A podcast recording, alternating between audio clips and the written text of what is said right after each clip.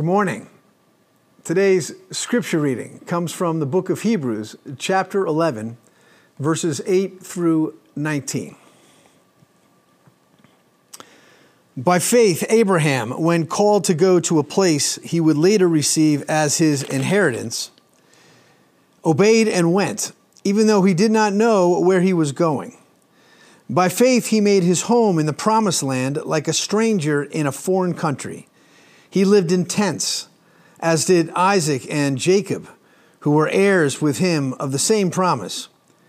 For he was looking forward to the city with foundations, whose architect and builder is God.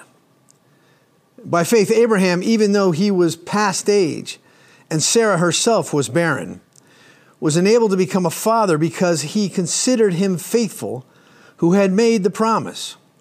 And so, from this one man, and he, as, as good as dead, came descendants as numerous as the stars in the sky and as countless as the sand on the seashore. All these people were still living by faith when they died. They did not receive the things promised. They only saw them and welcomed them from a distance. And they admitted that they were aliens and strangers on earth. People who say such things show that they are looking for a country of their own. If they had been thinking of the country they had left, they would have had opportunity to return. Instead, they were longing for a better country, a heavenly one. Therefore, God is not ashamed to be called their God, for he has prepared a city for them. By faith, Abraham, when God tested him, offered Isaac as a sacrifice. He who had received the promises was about to sacrifice his one and only son, even though, even though God uh, had said to him, It is through Isaac that your offspring will be reckoned. Abraham reasoned that God could raise the dead, and figuratively speaking, he did receive Isaac back from death. Today, we continue with another message on how the local church is called to be a blessing to the nations. Before we dive in this morning, though, I want to say just a few words about gratitude and grace. I, I came across a quote this week that I'd like to share. This is from uh, Henri Nouwen. He says, Everything that is, is freely given by the God of love. All is grace light and water, shelter and food, work and free time, children, parents, and grandparents, birth and death, it's all given to us. Why? So that we can say thank you. Thanks to God, thanks to each other, thanks to all and everyone. I think it would be good for all of us uh, to cultivate and to remember that, uh, to cultivate gratitude and, and remember that even in the midst of a really difficult world, that there is so much we have to be thankful for that comes from the hand of the God of love. Our existence together as a church is something I am personally thankful for. I'm thankful that we can gather together and worship, that we can sing, that we can pray, that we can teach our children. Those are blessings that I'm thankful for. At our nine o'clock service, we had a, a young child, a, son, a, fourth grader, Maxwell, get up and read the scriptures. Uh, we get to hear that the kids love Pastor Steve's talks downstairs week in, week out. We have uh, members of our church like Eloise and Gail lead us in prayer, and to, to see the work of the musicians and what they do each week to lead us. Um, to have high school students in the band. I, I'm really thankful for all of that. To have folks here before and after services setting up and tearing down, I'm thankful for that. I'm thankful that we have groups during the week where we can pray and study together. I'm thankful that we have a place each Thursday evening for young people to come together and learn about Jesus. Um, and, and to be a part of a really good community. And I'm thankful for that. Last week, I mentioned some ways we're trying to be a blessing to the nations. Uh, this past week, Darren and Jenna got to speak uh, with a, a, woman halfway across the globe about Jesus because of, of how she got connected to, to BT. And I'm thankful that we, that we made something that's helping people all over the world grow closer to, to Jesus. Um, we had maybe 18 to 20 people at our first dinner church, with eight to 10 of them being people that would never or have not shown up to church in a long time or, or just wouldn't show up to a Sunday morning service. And uh, I'm just so thankful for that. I'm thankful that we had people taking flyers and handing them out all through Red Bank. Um, we had a gentleman who came last week who has a, a bunch of friends who he took flyers to to invite them to the next meeting um, so that they could enjoy a good meal and, and see um, the love of a Christ centered community. I know that some of you are walking alongside people in really difficult places and that you're being a blessing to others in need. And I am so thankful for that. This world is a hurting, difficult place, uh, but by the grace of God, we can be a blessing and bring some healing to others. And that we can be a blessing ultimately to the nations. So I'm so, so thankful for that. I'm thankful that we matter to God. and I hope you are too. I'm thankful that He invites people like us to be part of His mission in the world. And that's what we're talking about and continuing to talk about today. So I'm thankful that God wants to include each of us. He blesses us with His love, but He equips us all to go and be a blessing. So let's talk about what it looks like to be a blessing again this week. Um, this week, most of us have probably heard in the news the story of 17 missionaries being kidnapped for ransom in Haiti. Uh, unfortunately, kidnappings like this are on the rise in that region. Uh, Haiti's been uh, just had a, a, whole, a, really rough history uh, with many other nations to blame in its development and destruction. Um, Haiti rose up against slavery and colonialism, uh, uh, but then they had a, a, real tough time of economic exploitation from other nations. And obviously in recent times they've had corrupt governments and cataclysmic earthquakes and, and all of that right? Um, we have so many brothers and sisters in christ living in haiti and seeking to be the light of christ there. Uh, many american baptist churches in new jersey are, are haitian churches uh, our friends at aslan youth ministries run a ministry there um, gus and others and members of our churches have been down there quite frequently um, it, it's sad to think and know that what happened in haiti is nothing new it's an example of a hurting raging world why do the nations rage? Is what we've been coming back to this, this line from Psalm 1 and 2. The nations plot and they, they fight against God. Uh, the biblical authors believe that God looks at situations like this and all the big raging of the nations, the wars, the ethnic conflicts. This is just one story that happened this week. There's kidnappings and killings and violence and ethnic fighting in, in every country, including ours. Uh, the biblical authors look at this and they say, This is the way of the nations. They're, they're fighting against the way of God the Bible uh, absolutely has relevant things to say and to teach on this issue. I'm always shocked, especially in reading the Old Testament, uh, how many stories and circumstances that come up in the scriptures that are, are similar and the, the same things we're, we're wrestling with and dealing with today. Uh, this week, as I was preparing for uh, a talk for the youth group and as I was preparing for the dinner church talk tonight, I was looking at a story in 2 Kings about an Aramean man named Naaman. Naaman's an army general who was an enemy of Israel. And the story about him begins very nonchalantly, just a few lines. It says, His wife had a servant girl from Israel who was taken captive during one of their raids of Israel. Just they kidnapped her, and now she's a part of their, their community. Uh, they were this, this enemy nation bordering Israel, and they would have some random raids. They would kill some people, they would steal some resources, they'd capture some of the women and the children to use in their country. And as I was looking at that story, I said, ah, that's one of the terrible things that happens in this world today. It happened back then, and, and then I look in the newspaper and, it, and it, the story that happened in Haiti today. So we've been asking for a few weeks how does God respond to the rage of the nations? How does uh, God, how does the God we meet in the scriptures, Yahweh, the God of Israel, Jesus Christ, his son, how does God respond to the nations raging against him? And then how are the people of God to respond to all of this? What do we do?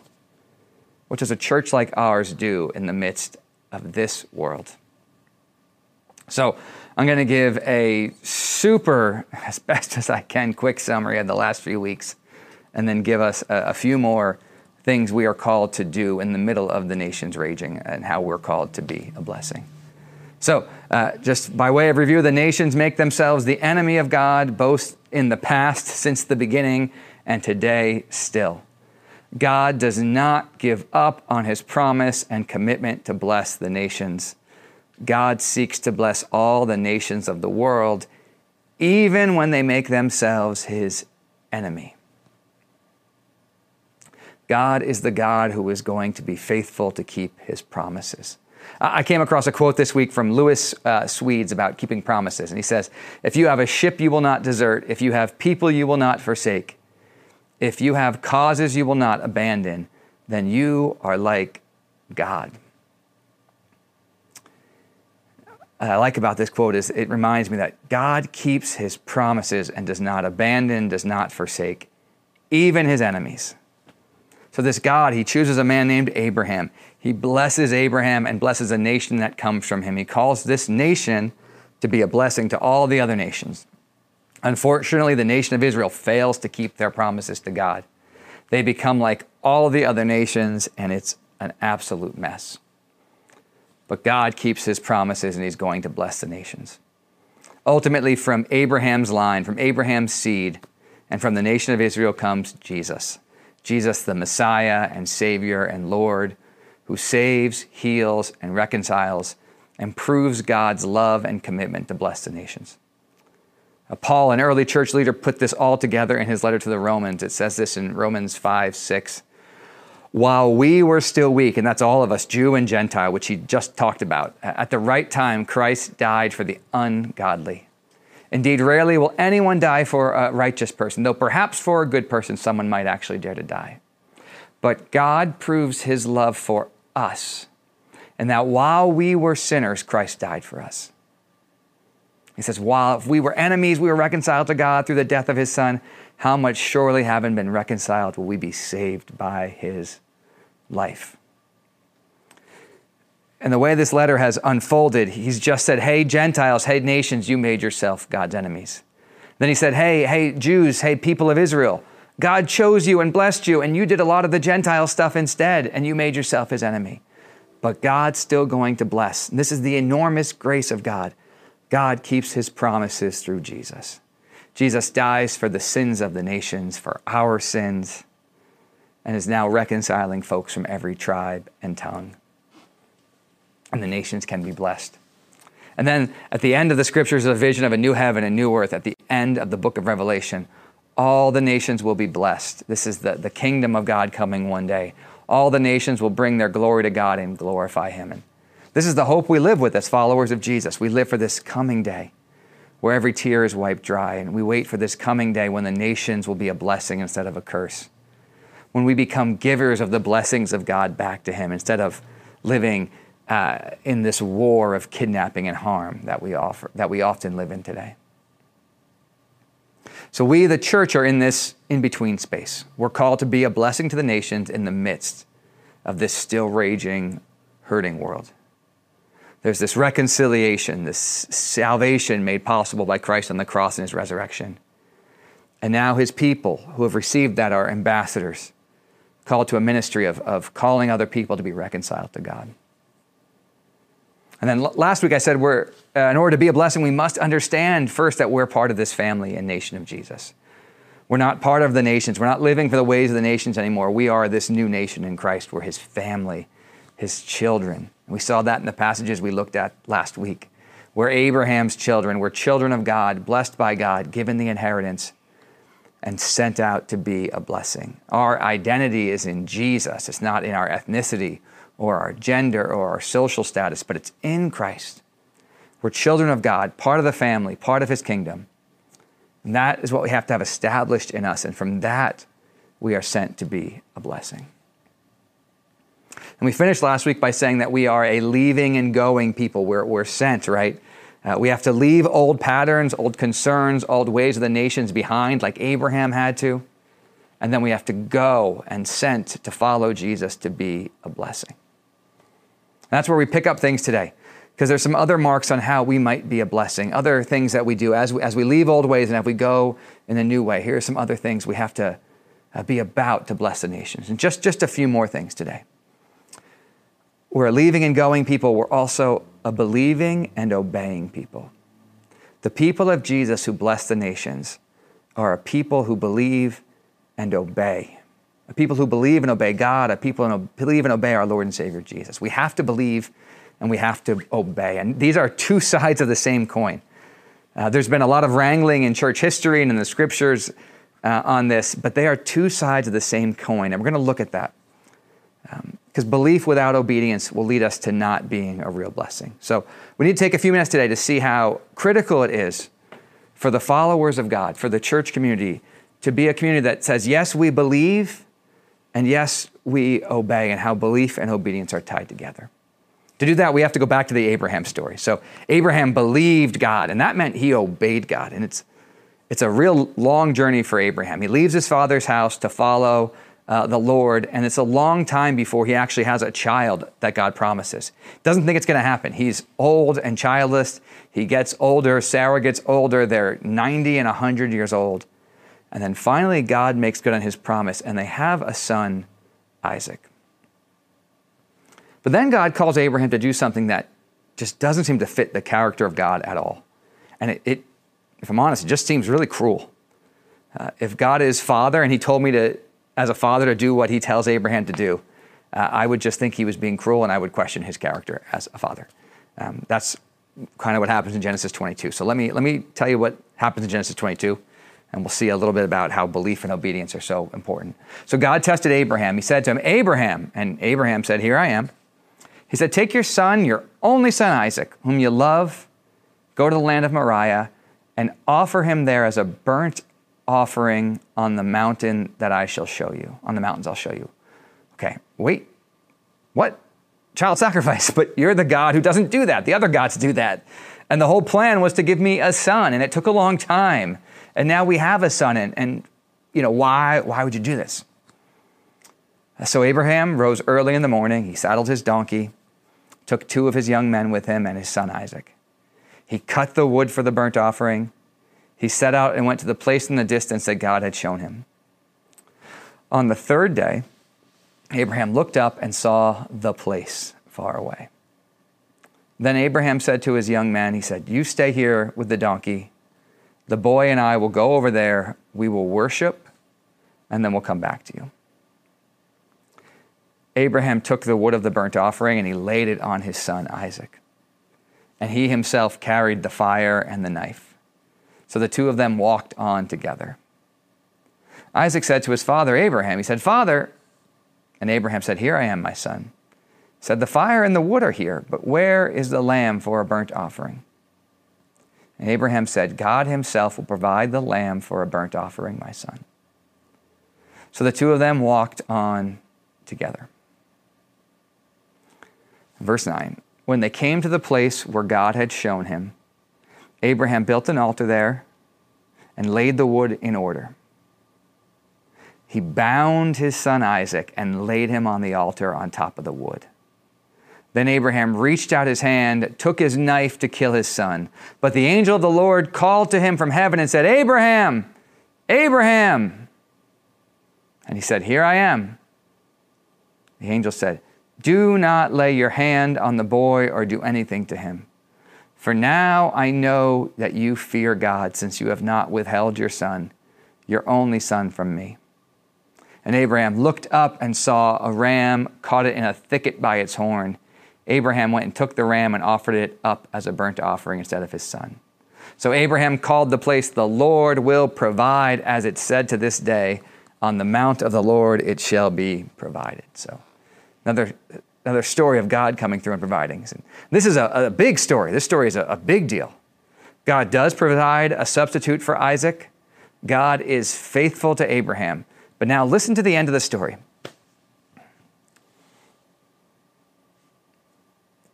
By myself I have sworn, oracle of Yahweh, it is because of the fact that you have done this thing and have not kept your son, your only son, that I will surely bless you, and I will most surely multiply your offspring like the stars of the heavens and like the sand on the seashore.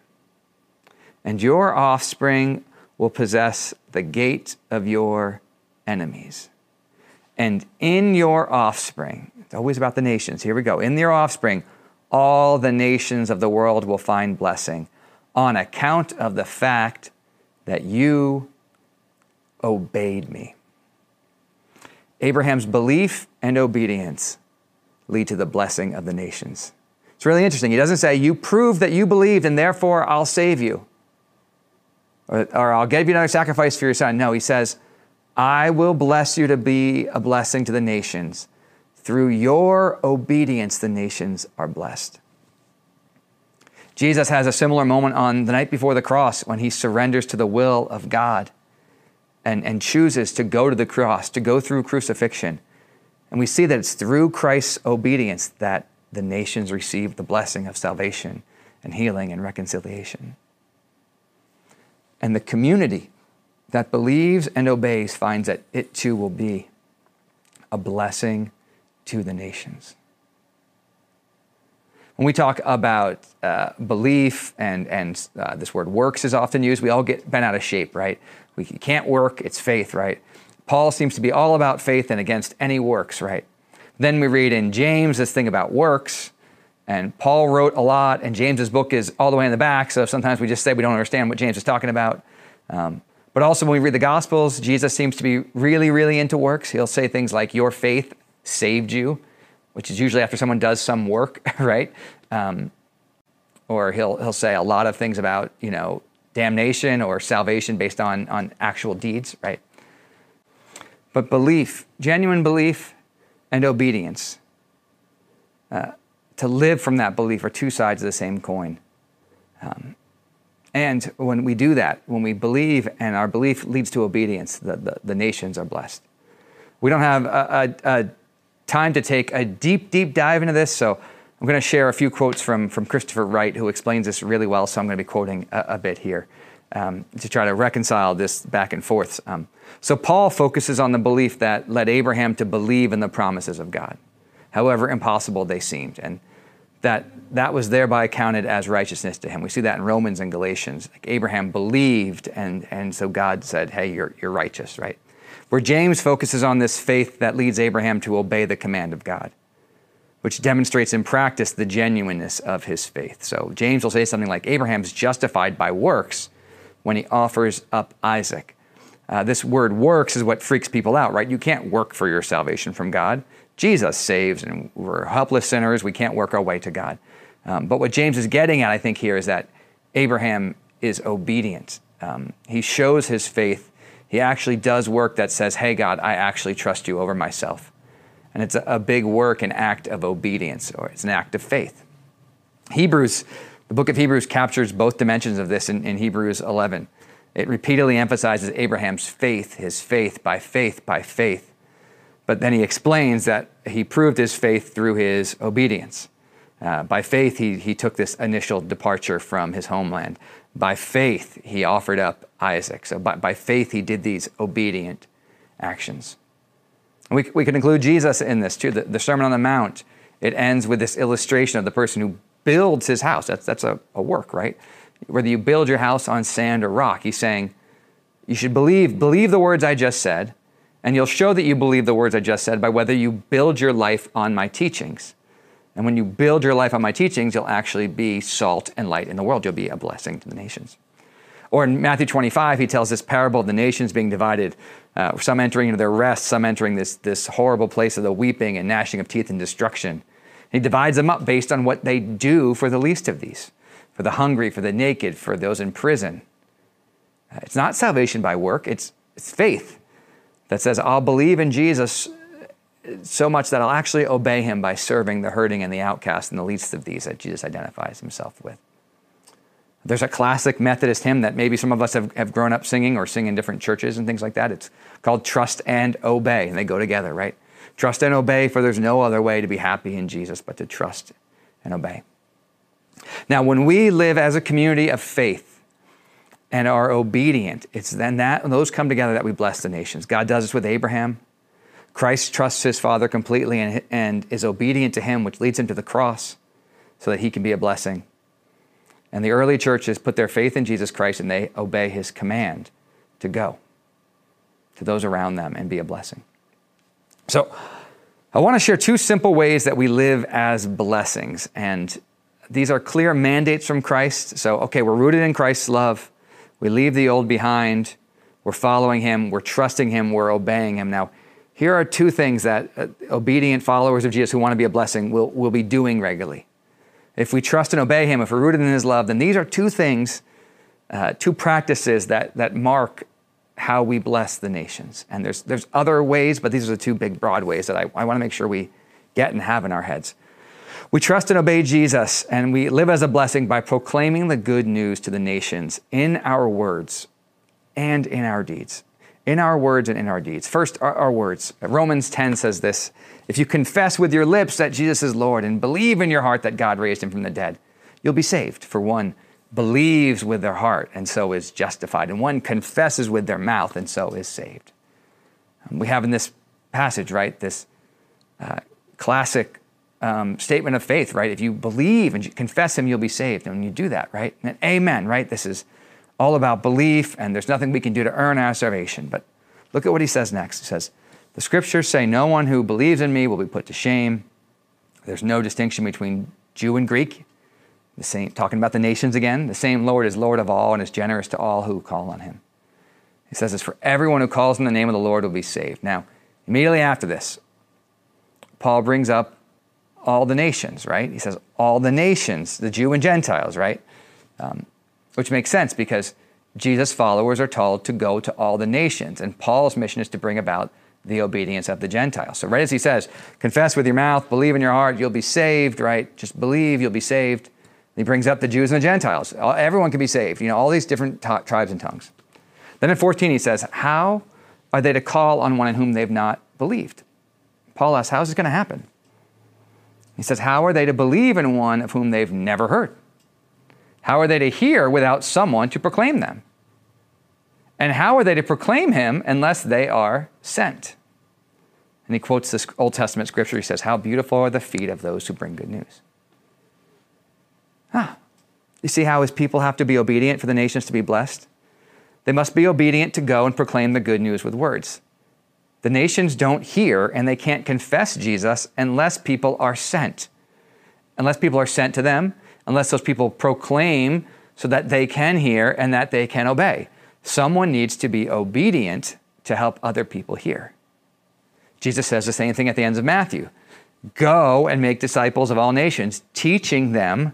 You're going to have to teach with words, telling people about Jesus and the good news about what he has done. This is why we talked a few weeks back about knowing the big story and being able to share the story of, of Jesus. We have to proclaim with our words who Jesus is that he's King, that he's Lord, that he's this loving Savior, that he's gracious, merciful, and just, that he's this wonderful Jesus. People need to hear about him with our words. How will they believe? How will they obey if we don't, with words, tell people about Jesus? So, people, the followers of Jesus, obedient followers of Jesus, bless the nations by actually telling people, teaching people, explaining Jesus to people. So we proclaim with our words. Obedient, sent followers of Jesus proclaim with their words, and they proclaim with their deeds. Jesus came proclaiming the good news of the kingdom with words and with many signs and wonders. He proclaimed the kingdom by bringing serving acts of healing to the people. That showed the words that they that showed even that he wasn't just someone who spoke, but he, in his in his life, in his life among people, he actually had physical healing power. Jesus in Luke 4 proclaims with words the good news, and that the good news is sight for the blind, freedom for the captives, real help for the hurting. James, Jesus' half brother, says if a brother or sister is naked and lacks daily food, and one of you says to him, Go in peace, keep warm, and eat your fill, and yet you do not supply their bodily needs, what is the good of that? So by faith itself, if it has no works, is dead. James is saying this proclaiming Jesus includes caring for people. Matthew 25, which I just mentioned, Jesus judges the nations on how the least of these are treated and says, How you treat the least of these is how you treat me. Jesus says, Become a servant of all. Love your enemies, be peacemakers, give yourself for others, clothe the naked, visit the prisoner, feed the hungry. It's in those ways that he was a blessing to the nations. We bless the nations with our words and with our deeds. Church, we can be a blessing. We can be a blessing. We can be a blessing. Our whole existence comes from the blessing of God, first in creation, and then through the overwhelming love of Jesus Christ. Because of that, we can be a blessing. Um, you are actually blessed by God to be a blessing. Can you believe that? Can you believe that today? Can you believe that you're a children of God who can go forth and be a blessing? I, I hope you can. If you, if you don't know how much God loves you, I first you hope you get that, that He died and to save you, to change you, to transform you, to be blessed and be a blessing. I want to close with a brief, brief story. At the beginning of the message, I mentioned this army general named Naaman who had a, a servant girl in his house because he and his men had kidnapped her from Israel. Uh, she was caught up as an innocent victim of the rage of the nations, right? Armies going to war, stealing the innocent, and she's just caught up in all that. The story begins by explaining that Naaman, this great, mighty army general, has a terrible disease called leprosy. And then this servant girl from Israel, she has one line in this whole story. One line. It speaks volumes. She says this She says, Oh, if only my master would meet the prophet of Samaria, he would be healed of his skin disease. And that's in 2 Kings 5 3. She says, Hey, and I think she's telling uh, uh, the, the wife of the house, she says, Hey, there's someone special in the land of Israel who can heal, uh, who can heal Naaman. That's her only line but she's being a blessing to the nations. I think she shows everything we have talked about as a follower of God who blesses the nation. I'm going to walk through this and, so we can see. What's her identity? In that moment, when she hears about something bad happening to someone who's her enemy, right? She doesn't say, Oh, I'm in Aram now. She doesn't say, uh, I better become Aramean as quickly as possible, right? She, she could do that to fit in, right? No, she talks about the prophet of Yahweh. She talks about Israel, right? This is the, the, the country that, they, that the Aramites are beating. Naaman's this racist. He doesn't like the people of Israel. He thinks he's better than them. He's been beating up on the Israelites. But her identity is still as a child of the Lord. We see that. She's not afraid to proclaim him from her captured servant position. She still talks about her God. Hey, there's this prophet. He's the prophet of Yahweh. You should go to him. She chooses to bless the nations even when they are her enemy, just like, like God does. She could have decided not to be a blessing to her enemy and she would have every single right to do so, right? Like, like God, right? I'm not sure, and I, uh, I hope many of us can't imagine uh, the hell it must have been to be a young female slave uh, in this land uh, next to Israel 3,000 years ago. Most likely, she was ripped away from her family. Maybe a good chance her father or brothers or both were killed by men led by Naaman. Most likely, she's sexually assaulted or uh, best case scenario is she's forced into some type of marriage or concubine relationship that she has absolutely no power in. Um, she's been enslaved, abused, and she's taken from her family. She's without father or mother, even if they happen to still be alive. How do you not just hate and curse the nation that did this to you and your family and your people? You have to have your identity rooted in being a, child of God. Uh, you have to be committed to being like God and loving your enemies. You have to be obedient to God uh, only to commit to being a blessing and, and uh, to the nations in word and deed in that moment. I don't know how else she does this. Uh, she must have known that she belonged to Yahweh and that Yahweh is her true father, even in that circumstance, and that she's part of God's nation, even in that moment. She must have known something of the character of God and to have a willingness to bless the nations, even in that circumstance. You see the faith and obedience of this woman to the ways of Yahweh. God threatened to take away Abraham's son, and Abe still obeyed. This woman has had everything taken from her, and very little power, no power, and very little prospect of things getting better. She had to leave. The leaving was done for her. She had no choice. But now she chooses in that moment to go and tell someone proclaim the blessing possible for Naaman. Because of her words, Naaman finds healing and salvation. He meets the prophet Elijah. Elijah tells him to bathe in the Jordan River, the same place Jesus is baptized, and, uh, and Naaman finds healing. He comes back to Elijah proclaiming that he will now only sacrifice to Yahweh. Naaman proclaims that he has found salvation and healing. And her words led to the action of healing by the prophet Elijah. She does something remarkably easy and remarkably hard. Uh, it's easy, right? What does she do? She just told someone about uh, how to get help. You're living near some people, you see they're hurting, and you point them to a God who can heal and save. Whether they're good people, whether they're nice to you or not, that's, that's what she does. It's so simple, right? She says, Hey, oh, I'd love to help. There's someone who can help you. It's also so hard. Um, you can be so hurt, and these people are your enemy, and they might reject you, and um, they've rejected the way of your nation. Um, it would be easier for you to buy in and maybe make your life better in that culture or society if you said nothing. Um, speaking up might hurt you even more. So it's, it's easy on one hand, tell people kindly, serve people, help people, but incredibly hard. Uh, we're afraid of hurt, we're afraid of rejection. Things go bad in our world, and we don't feel like going out and being a blessing. What, what would we do that? What would we do if we were in that situation? What will we do in our situations? Where God has us right now, in the place we're in, in all of our circumstances, in the really bad circumstances, amidst the raging of the world, can we say, I'm a child of Jesus Christ? I'm a child of God. It's not about my nation versus another nation. It's not about me versus my enemy. But I'm a child of God, and it's as that child of God I'm sent um, saved by His grace, secure in that. Out of that, I'm, I'm free to go, free to go even to my enemies. Out of that, I'm free to, to believe and obey and, and walk in His ways. And I'm free to go and proclaim the good news and free to go and serve others. When we find that freedom and we go and do that, we are a blessing to others and we can be a people that bless the nations. Let's pray. Jesus, I, I thank you for all the blessings we have in you um, salvation, inheritance, uh, teachings about how to follow you and live, live your ways. Lord, it can be really, really hard to be a blessing. It can be so easy to get caught up in what's going on in our world and be a part of that.